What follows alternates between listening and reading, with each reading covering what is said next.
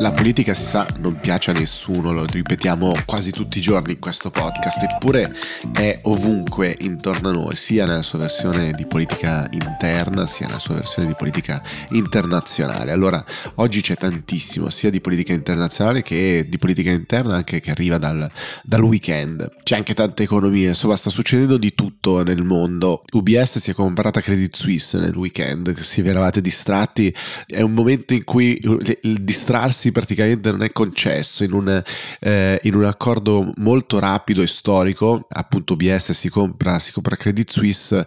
per cercare di tamponare e fermare così, un contagio nel, soprattutto nella sfiducia tra le banche. Ma lascerei questo aspetto economico ai prossimi giorni anche per eh, scoprirne di più e per vedere come eh, i mercati reagiranno così come aspettiamo domani il giorno martedì in cui secondo Trump appunto lui sarà arrestato e sarà un altro momento davvero epocale. Parliamo però di due cose eh, soprattutto. La prima è l'arrivo di Xi Jinping a Mosca oggi. Molto interessante quello che trovate oggi sui giornali e eh, sostanzialmente le, le, letture che si possono dare a quello che succederà. Resterà a Mosca per tre giorni, poi dovrebbe esserci anche il confronto, anzi ci sarà un confronto con eh, Zelensky, il, pre, il presidente eh, ucraino. E interessante che il leader cinese ha già incontrato, ha già sentito cosa ne pensa Lukashenko, quindi il leader bielorusso,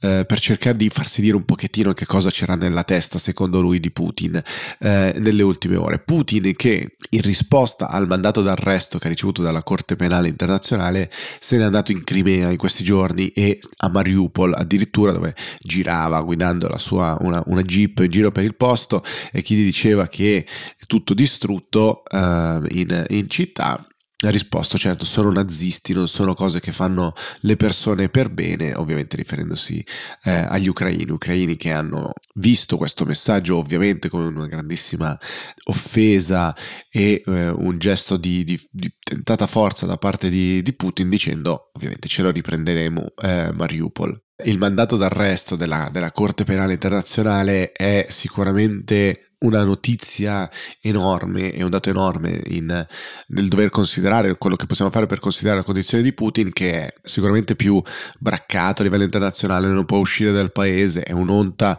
ovviamente eh, enorme per la sua immagine, è pur vero che questa cosa in un certo senso limita le vie politiche a una risoluzione del conflitto perché eh, naturalmente ne fa, ne fa di Putin un,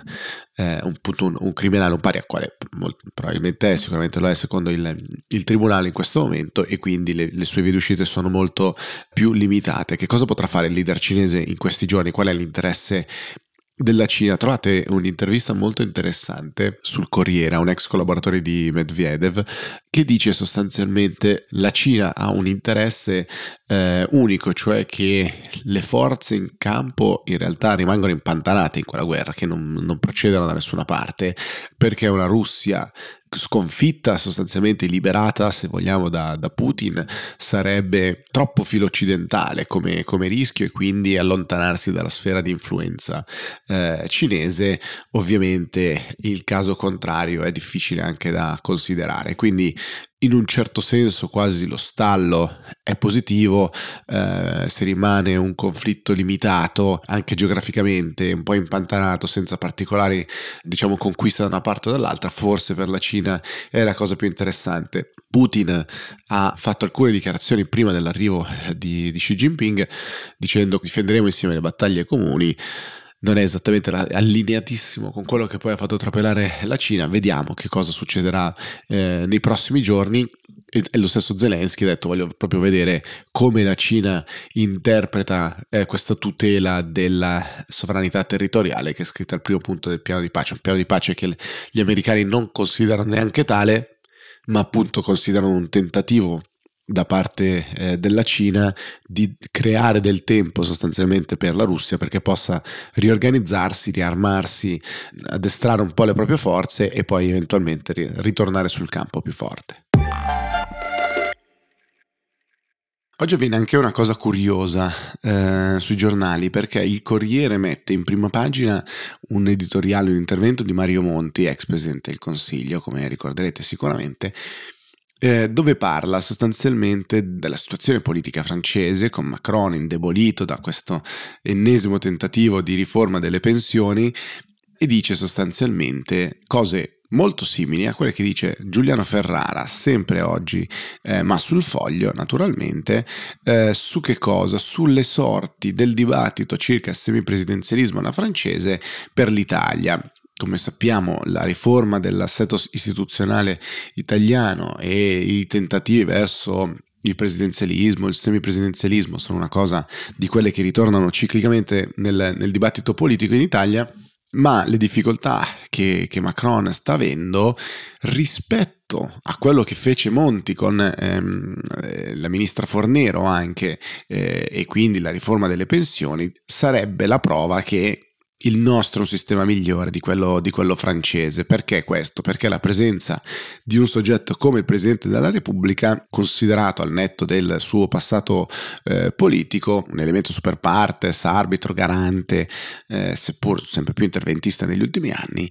eh, aiuterebbe, questa figura aiuterebbe a far passare, a far digerire, specie nei momenti di crisi, ehm, delle riforme più difficili. Invece un Presidente eletto direttamente dal popolo, come è il caso di Macron indebolisce eh, il, il, Premier e ehm, radicalizza, se vogliamo, la partita, la partita, politica. È interessante leggere questi due pezzi. Mario Monti scrive nel pieno stile di Mario Monti, Giuliano Ferrara scrive nel pieno stile di Giuliano Ferrara. Dicono la stessa cosa sostanzialmente, curioso che lo dicano la stessa giorno, la stessa riflessione.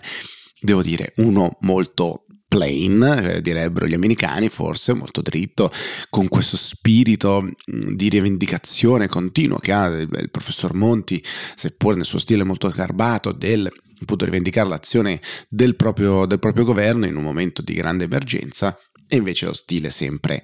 come dire, in maniera meravigliosamente eh, arzigogolata di, eh, di, Giuliano Ferrara sul foglio. Vedremo, mi sembra comunque che così, lo spunto politico circa il presidenzialismo o il semipresidenzialismo in Italia abbiano comunque perso un po' di forza rispetto a quello che era in campagna elettorale, quindi anche lì forse eh, il, il, discorso si è un po' sopito rispetto alle tante emergenze e alle tante discussioni quotidiane che ci sono. Staremo a vedere. Oh, naturalmente nel weekend vi sarete goduti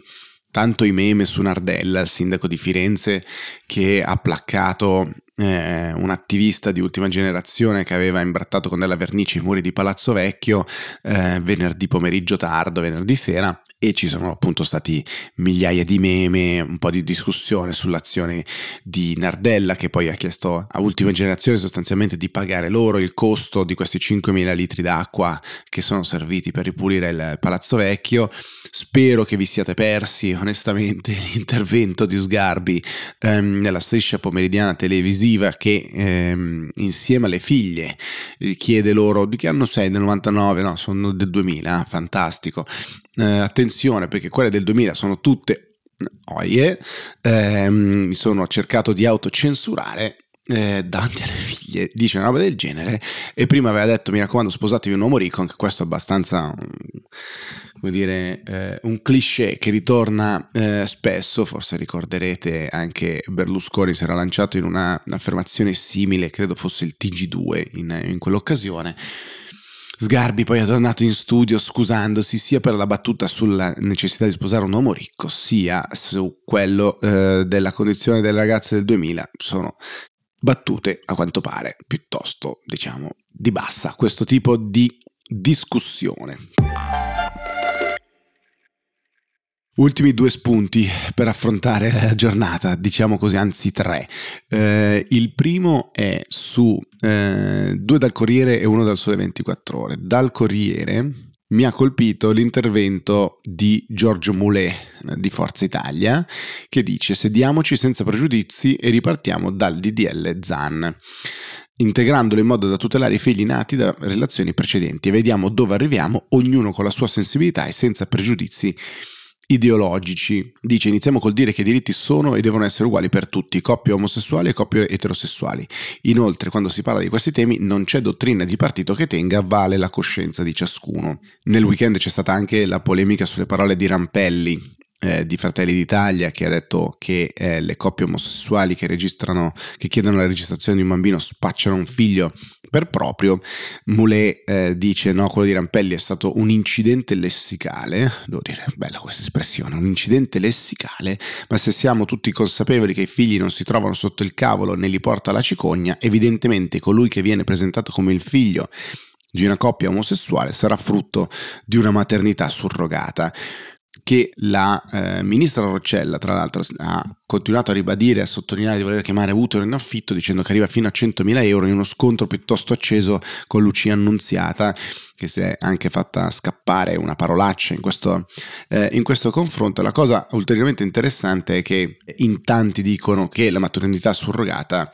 eh, diciamo, solleva delle, dei dubbi, in tanti dicono di esserne contrari, lo dice ad esempio Elena Bonetti di Italia Viva, quindi Terzo Polo, anche Calenda dice deve restare un reato. Se vedete c'è un articolo sul eh, Corriere della Sera e ehm, è un po' una gara a smarcarsi, sostanzialmente eh, a scappare, un po' lasciando il cerino in mano a Fratelli d'Italia, al governo con eh, le proprie eh, ostilità a, a quest'idea eh, mentre ad esempio Chiara Appendino dice delle parole più, più, smussate, Riccardo Maggi di Più Europa invece dice trascrivere i figli nati all'estero con la maternità surrogata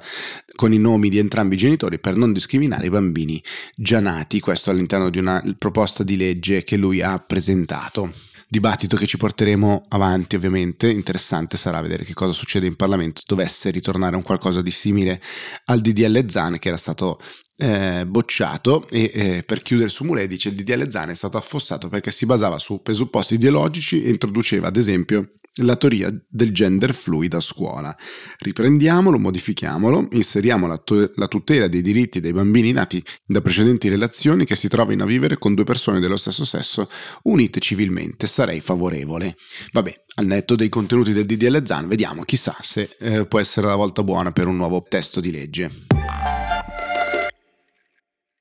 vicino, diciamo così, in termini di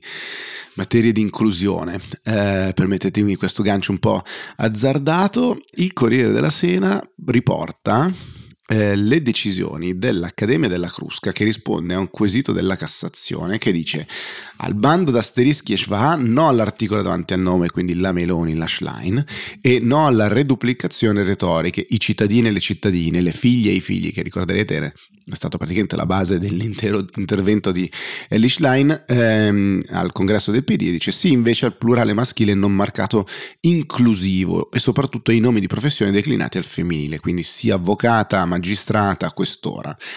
L'Accademia della Crusca risponde così al quesito postole dal Comitato Pari e Opportunità del Consiglio Direttivo della Corte di Cassazione sulla scrittura negli atti giudiziari rispettosi della parità di genere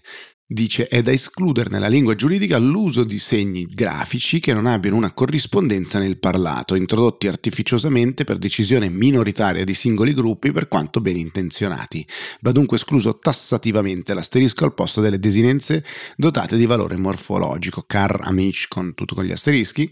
Lo stesso vale per la schwa, poi in una lingua come l'italiano che ha due generi grammaticali, il maschile e il femminile, lo strumento migliore per cui si sentono rappresentati tutti i generi e gli orientamenti non è per l'Accademia termine della Crusca la reduplicazione retorica, che implica riferimento raddoppiato ai due generi, appunto lavoratrici e lavoratori, impiegati e impiegate, ma è l'utilizzo di forme neutre come persona al posto di uomo, il personale al posto dei dipendenti, oppure se ciò non è possibile il maschile plurale non marcato, perché si abbia la consapevolezza di quello che effettivamente è un modo di includere e non di prevaricare. Chiudiamo davvero questa volta con una cosa che sembra molto tecnica, ma eh, ehm, l'ho trovata particolarmente interessante. Sono due pagine sul Sole 24 Ore, a pagina 6 e 7, sul tema dei lavoratori extra UE e migranti. Eh, il primo è lavoratori extra UE, il Click Day fa il piano di semplificazioni. Sostanzialmente con il decreto entrato in vigore eh, l'11 di marzo sono, ci sono state delle eh, semplificazioni per sostanzialmente la, eh, le richieste e la cosa interessante è questa, la trovate nel secondo capoverso diciamo. Tra le agevolazioni previste c'è la possibilità per i lavoratori extracomunitari di essere impiegati subito dopo aver ottenuto il nulla oste senza aspettare la firma del contratto di soggiorno. In teoria, come ricorderete ne avevamo parlato perché avevamo commentato un data room di eh, Milena Gabanelli, eh, che spiegava proprio, riassumeva di nuovo questo, questo, diciamo, questo flusso, ma eh, torniamo a Sole che dice, in teoria dovendosi il lavoratore trovare all'estero, in base appunto alla normativa italiana, la possibilità di lavorare scatta solo dopo l'ottenimento del visto e l'ingresso nel nostro paese. Nella pratica, però, spesso i lavoratori si trovano già in Italia e la possibilità di lavorare con il nulla osta è una semplificazione utile ai datori interessati ad assumerli. È interessante come la politica in questo caso mi sembra molto determinata dalle esigenze dei, degli imprenditori, delle imprese, delle aziende in termini di manodopera. Alla pagina accanto poi trovate un sondaggio su un campione di italiani maggiorenni dove vengono fatte una serie di domande circa l'opinione sulla presenza degli immigrati in Italia come forza lavoro e il 49% intervistati sarebbe a favore, il 36% sarebbe contrario, avrebbe un'opinione negativa e dice tralasciando le, le problematiche sociali, qual è la sua opinione sulla presenza degli immigrati per l'economia nazionale? 48% dice che è un vantaggio, il 26% dice dice che è uno svantaggio. E accanto c'è un commento, dice la doppia percezione di un paese confuso, l'analisi della percezione degli italiani rispetto all'immigrazione restituisce una doppia morale, accoglienza e integrazione per gli extracomunitari che già sono presenti nel nostro territorio, ma barriere di ingresso per quelli che hanno intenzione di stabilirsi in Italia. E quindi insomma sostanzialmente vogliamo che chi è già qua eh, stia al meglio, ma siamo contrari che arrivino altre persone. Un altro dato che scaturisce da questa indagine è la difficoltà di integrazione integrazione sociale, mentre in ambito lavorativo questo è superato. Infatti solo una minoranza dichiara di frequentare immigrati nei diversi ambiti della società, dalla scuola al tempo libero nella vita di quartiere culturale, mentre oltre il 60% li considera ben inseriti nel mondo dell'istruzione e del lavoro. Insomma, c'è davanti a noi una strada enorme in termini di effettiva inclusione. Noi ci ritroviamo domani. Ciao!